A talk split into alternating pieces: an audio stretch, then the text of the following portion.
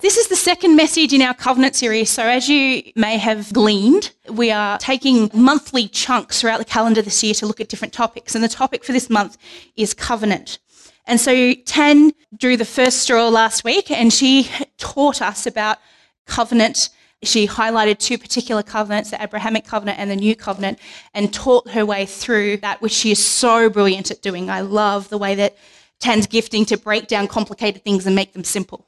It's a huge blessing and really grateful for that. Then I got given the second straw, which is covenant relationships.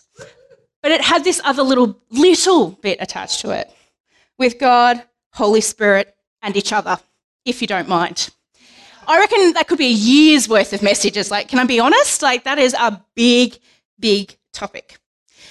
So, there's a little bit of a caveat this morning because the truth is that there is so much in this space, and to try and bring it down into just one message is a challenge in and of itself. I'm actually going to continue to build on what Tan did last week with the Abrahamic covenant and the new covenant and some of the ties between them. It's not to say that the other covenants are not important. They are, definitely. Um, and also, um, specifically want to address that atonement for sin is very real and is not to be ignored. Like I've had to not include it in the detail that perhaps I might have liked to, but we need to acknowledge that it's there. As we focus on relationship, there's, there's so many parts to God, but this is one part of God. And it's a really important part, and it's a part that is very, very close to my heart. And so I just, my prayer today, um, as we work through this idea of covenant, is that you will see with your mind, but also with your heart, God's plan for covenant and that you would allow Him to bring transformation to your heart and to your relationship with Him. I particularly chose this little graphic. Um, to me, this is important this idea of father and child and the visual of it, of us reaching up into daddy's hand, and just this idea of an intimate and close relationship. So let's get into it. I want to declare this morning that we are a covenant people. When was the last time you thought of yourself as a covenant person? I don't know about you, but if someone says covenant people, I think Israel. But the truth is, we are a covenant people.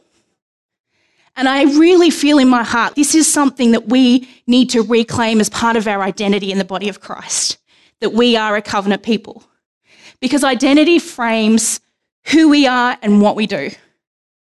And so for me, this is actually really significant that we take this on as part of our identity, that we are actually a covenant people. So let's have a little bit of a look. Now, Tan went through some of this stuff last week, so we want to build on that. But for me, covenant is such a unique word. Like, who's recently, like apart from last week, used the word covenant in their daily conversation? Where's the one time that we generally maybe use this word? Property. That's actually true. There's another one though. In Christ, particularly in the church, there's another time when we use this word. When is it? Easter? Wow, there's another time though. Weddings, marriage, yes. That's the one. That's the one I was thinking of anyway. You are right though that it does exist legally. So it is a unique word. There's different types of covenants that we see looking back historically. So, uh, covenants in the time of Abraham in the Old Testament times was really super common just between kings and countries, so like a legal covenant. Then there's covenants between individuals. And then sometimes when God is involved in those, like a marriage covenant, and we tend to call that a sacred covenant. And then there's the covenants between God and his people, which for the sake of this exercise, I'm calling biblical covenants. And so, biblical covenant, we know it to be more than just an agreement or a contract. It's not just a legal deal, it's actually got a relational aspect to it. It's a mixture of law and of love. Biblical covenant is not self serving, but rather it's for the benefit of the other party. Tim Keller said this it's a relationship more loving and intimate than merely a legal relationship, yet more binding and enduring and accountable than a merely personal relationship. It's a stunning blend of law and love. It's stunning because it's a personal relationship made more loving and intimate because it's legal through voluntary, mutual, binding promises and vows to be loving, and to be faithful no matter the circumstances. That's a covenant. So, the interesting thing to me in all of this is as we look at covenant and as we look at particularly these two covenants, God takes exactly the same position in both of them. So, Tan walked us through the Abrahamic covenant last week, but I want to delve into it just a little bit more. So, in Genesis chapter 15, and I'm not going to go back and reread it all, but there's this moment where God has said to Abram that he's setting up a covenant. He tells him to go and get the animals, and he tells him to cut the animals and put them in two parts. Now, 21st century animal liberationist brains go, What? That's crazy. How can you do that to the poor animals? But Abraham goes, Okay, Lord, this is a covenant making ceremony. I know what this is, and I know what my role is in this. I know that you are the greater party and I am the lesser party, and that you are coming to me and you're making covenant with me. And the whole concept of the animal bit is that when the parties of the covenant walk through it, they're committing to, if they break the covenant, then what's going to happen to them is they're going to end up like those animals. That's what it's about. And so Abraham's there, the animals have been split in two, and the pathway is there. And then the most extraordinary thing happens. Abraham's waiting for God to say, Come on, let's walk through or Abraham, you walk through. But Abraham falls into a sleep, and God comes down and he walks between the animals. And he says, I take on the responsibility. It'll be me that pays the price for this covenant, not you. Amazing. Does it sound familiar though? We're at Genesis chapter 15, way back there. And fast forward 65 books to get to the New Testament. And there's a similar story that happens with the New Covenant. And again, in the New Covenant, God comes down, Jesus comes down into the earth, and he's the one that goes to the cross. And essentially, his body is torn in two as he goes to the cross to pay the price for our sin and become the blood that seals the new covenant. Absolutely amazing. And so, what we learn, what we learn about God is this that from beginning to end, Genesis chapter 15 through to the end of Revelation, his heart is for relationship with his people. Such a big, big part of who he is. That he is the initiator of the covenant, not us. There's nothing that we can do, it's him. He initiated it, He made the move towards us. And His character is displayed. We see this incredible picture of relationship that is not just light and fluffy. There's four words for me that I've been working through over and over again it's humble, it's sacrificial, it's generous, and it's enduring. This is God's picture of love. And it's interesting to me that the context of him revealing the new covenant is out of relationship. Jesus is feasting with those who are closest to him. And again, he starts from a place of humility by washing their feet. Our God is such an incredibly amazing, humble God. Like, not leave the grandeur of heaven and come to earth alone, but come to earth and then to serve and to take on a task like washing dirty feet. Absolutely mind blowing. And then he uses the analogy of marriage to describe what is both at hand and what is to come. So I want to share something with you that I only discovered probably about five years ago. This is an extract. We don't have time to go into the full thing in every single step. But there is some keys to understanding what Jesus shared with his disciples in those hours before he died. That just like Abraham and the animals, and we go, oh, we read these passages and we kind of get it. But for the disciples sitting at the table with Jesus, reclining at the table with Jesus, they knew exactly what he was saying. In their culture, in their context, they understood it. And it meant more than we could understand. So let's have a quick look at this. Now we're going to go one by one. Now, as I said, this is an extract. There is more to this, but I've just picked out some key parts to it. So, the first step in the Jewish wedding process is the betrothal or the establishment of the actual covenant. The young man presents the proposal to the bride's father first, and then the young man would pour a glass of wine for the woman, and if she drank it, it would indicate her acceptance of the proposal.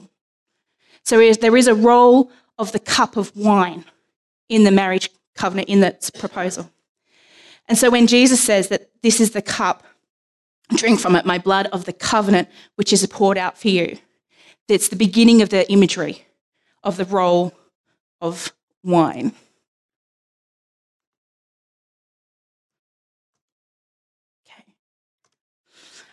The second step is that the bridal chamber is prepared. And I actually probably shouldn't call it the second step, it's another step. The preparation of the bridal chamber. And so the son returns to his father's house and prepares the bridal chamber. And hopefully, all of you are going, twig, twig, twig. I remember Jesus saying something like that. That in my, my father's house has many rooms. If it was not so, I would have told you. I go to prepare a place for you. The bride is fetched. So the proposal is made, the groom leaves, the bride doesn't know when he's coming back. It's not up to her when he does. But there is a time that's appointed by the groom's father at which he will come back and retrieve his bride. Matthew 25 talks about the parable of the ten virgins. Therefore, keep watch because you do not know the day or the hour. And even the end of the John reference. And if I go and prepare a place for you, I will come back and take you to be with me so that you might be where I am. And then the last one we're going to look at is the actual ceremony, wedding ceremony. And the cup comes back, the wedding cup, and that both the bride and the groom drink from it. And so there's this sense of Jesus saying, when he says that I'm not going to drink from the fruit of the vine until that day when I drink it with you in my kingdom. Again, it's that imagery of the groom coming back and drinking the cup of the wine. And so it's extraordinary to me that uh, yet again, there's this relational component to the covenant that Jesus is expressing. It's not just here's the covenant, here's the legal part. It's the relational part, it's the heart part, it's the, the model and the, the vehicle that he chooses to use in order to demonstrate or create an image of the covenant. Brothers and sisters, yep, it sounds a little weird but that is the truth of who you are to me. I want to learn to speak from a place of identity and relationship better than what we do. I reckon we've let that go a little. I want to share with you something that I felt like the Lord spoke to me while I was preparing this message. That it's no accident that the institution of marriage has been preserved through generation after generation and culture after culture around the globe. It gives a tangible, relatable metaphor for God's covenant with his people. And the devil hates covenant. It's a key reason why marriages and the institution of marriage has come under so much attack. He'd like to see it removed from our society altogether. And I have no doubt about that. But I really felt the conviction of the Lord as I was preparing this that we this idea of covenant and how covenant shows up in the earth is significant. And it shows up through marriage.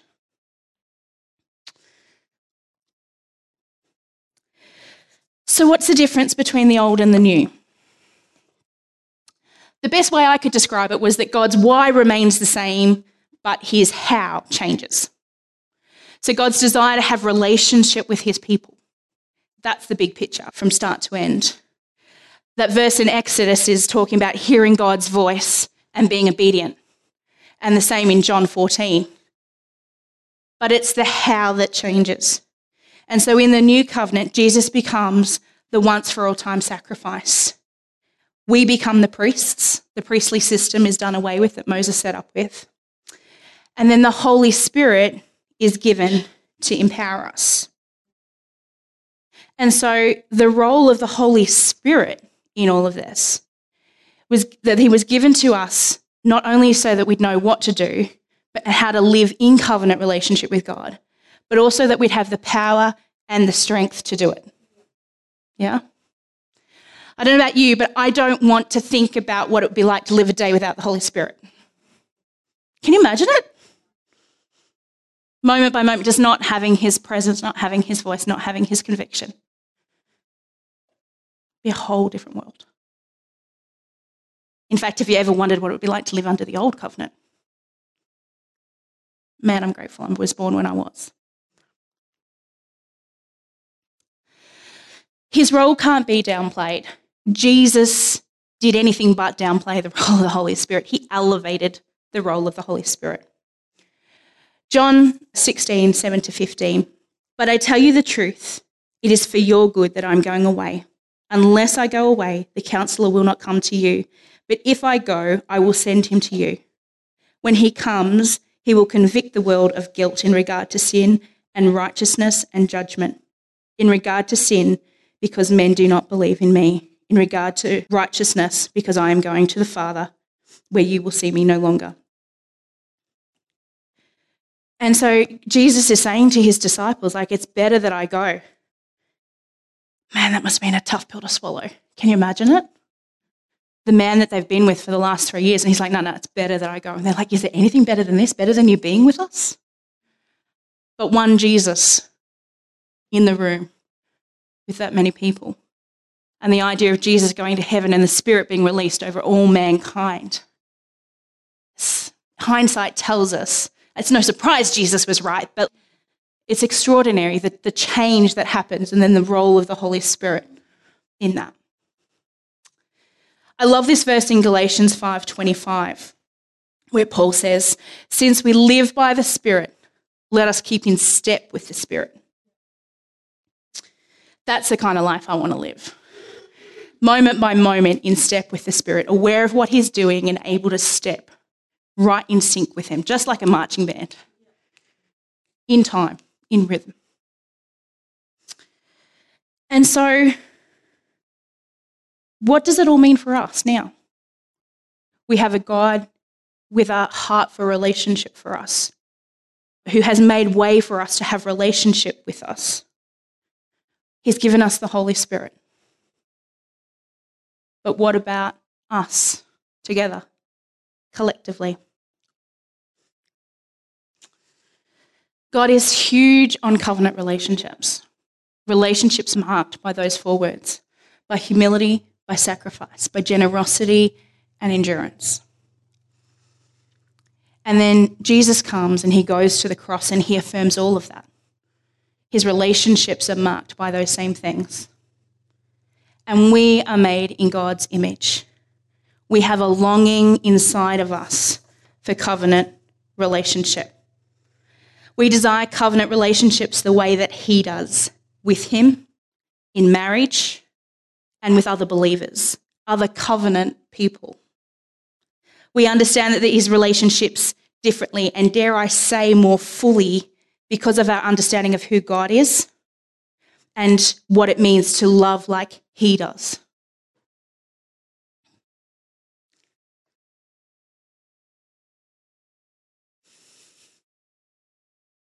We're called to love one another the way that Jesus did. Most of us will be familiar with a passage from John that says, A new commandment I give you love one another as I have loved you. So you must love one another. By this, everyone will know that you are my disciples, if you love one another.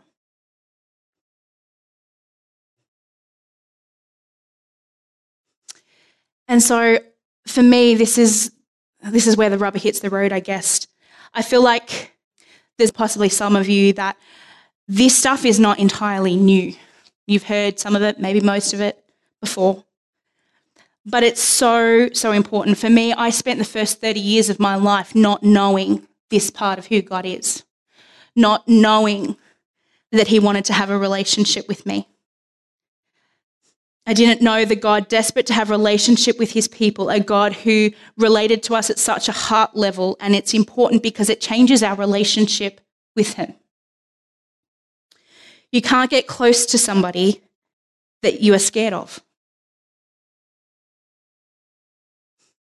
I never knew that. I didn't understand the kindness of God.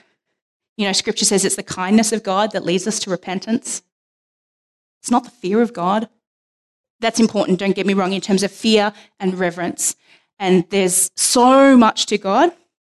And I don't want to ignore that there is a very strong, very powerful, dare I say, fierce side to God. But there is also this side to God. But you can't get close to someone that you're scared of, and you can't get close to somebody who you think doesn't want to know you. And that's the truth. The truth is that He loves us and He wants us to come close. And He wants us to know Him and He wants to know us. He wants to have relationship with us.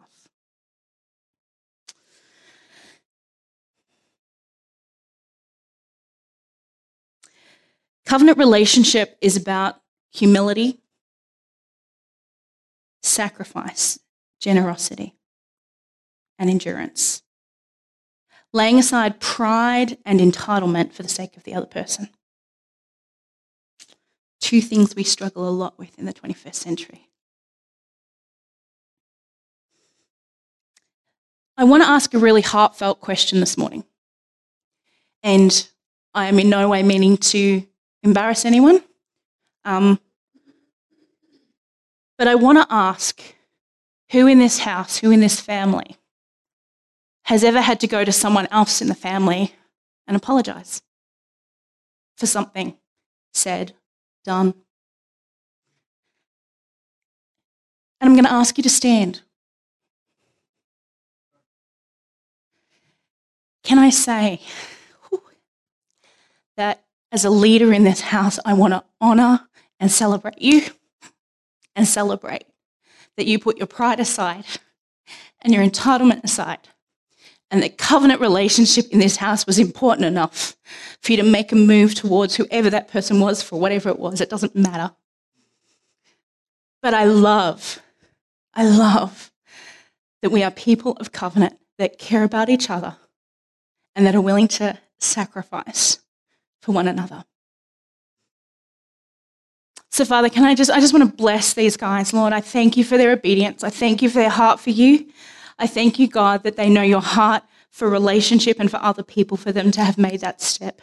And Lord, would you just bless them? I ask in your mighty name. Amen. For those of you that didn't stand, it's completely cool. What I want you to know is these are the people you are surrounded by. How cool is that? to be surrounded by people that value relationship, that are willing to sacrifice, that are willing to put pride aside and put relationship first, to care and to love you enough. Because that's what covenant does. Covenant says that you are important and so important that even when we disagree, I'm not going to break relationship. I'm going to mend it. That's what covenant is about. And so it's super exciting to me. In fact, there's more of you than I thought there was, so I'm like I'm even more excited. For me, that is the heart of what I believe God wanted to share with you this morning. Was his heart for relationship with us individually, but all the more for each other in community. That we redeem our identity as a covenant people. That we embrace that, embrace its language. I know it's a little bit old school. There's no modern equivalent. Can I tell you, I believe that, that that's God's heart and design. There are some things that are preserved in Scripture as being sacred, and I really believe that covenant is one of them. It's part of why marriage is so sacred. It's not the whole deal, but it's significant because of the way that it shows up in the earth. The Holy Spirit, we cannot do it without Him. Praise God for the Holy Spirit. He so knew what He was doing we get the blessing of living an empowered life, able to live in covenant. Somebody that reminds us every time we step a little bit to the left or to the right, he's there going, hang on, come back. Extraordinary. And then we get to do it with a group of people. And to love a group of people the way that Jesus loved. And to show up in the world differently. By this will people know. This one thing, how you love. You'll be known as my disciples. Don't have to actually, you don't have to say anything, guys, to some degree. Like, Uh, evangelists don't stone me, but like, you know, one of my favorite quotes from St. Francis of Assisi is preach the gospel always and if necessary, use words. Actions speak louder than words. Loving each other speaks volumes.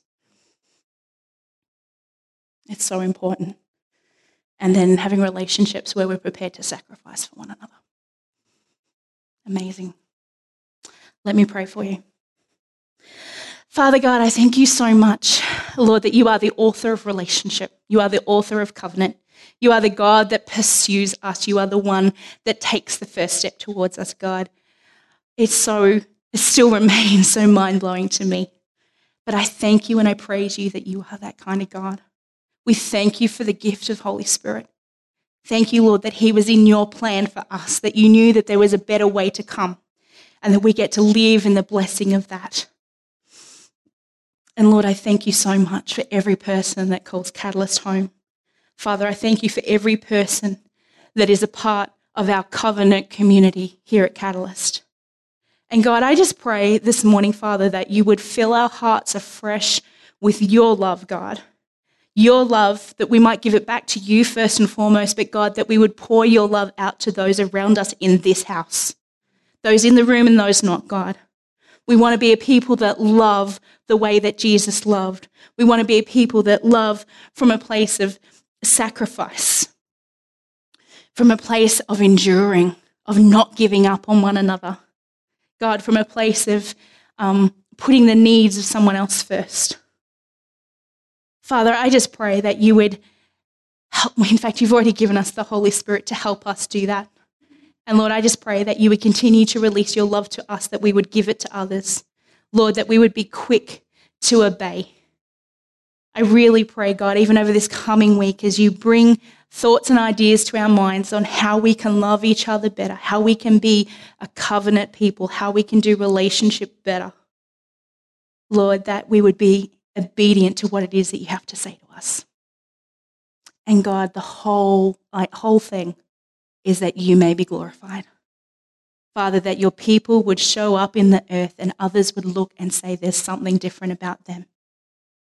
And that your name would be glorified, that people would know that it's you that makes us different. All the way through Scripture, you have set your people apart as a sign in the earth. And God, I pray that we would be that in the officer community. So, Father, we just thank you for your word today. In your mighty and precious name. Amen.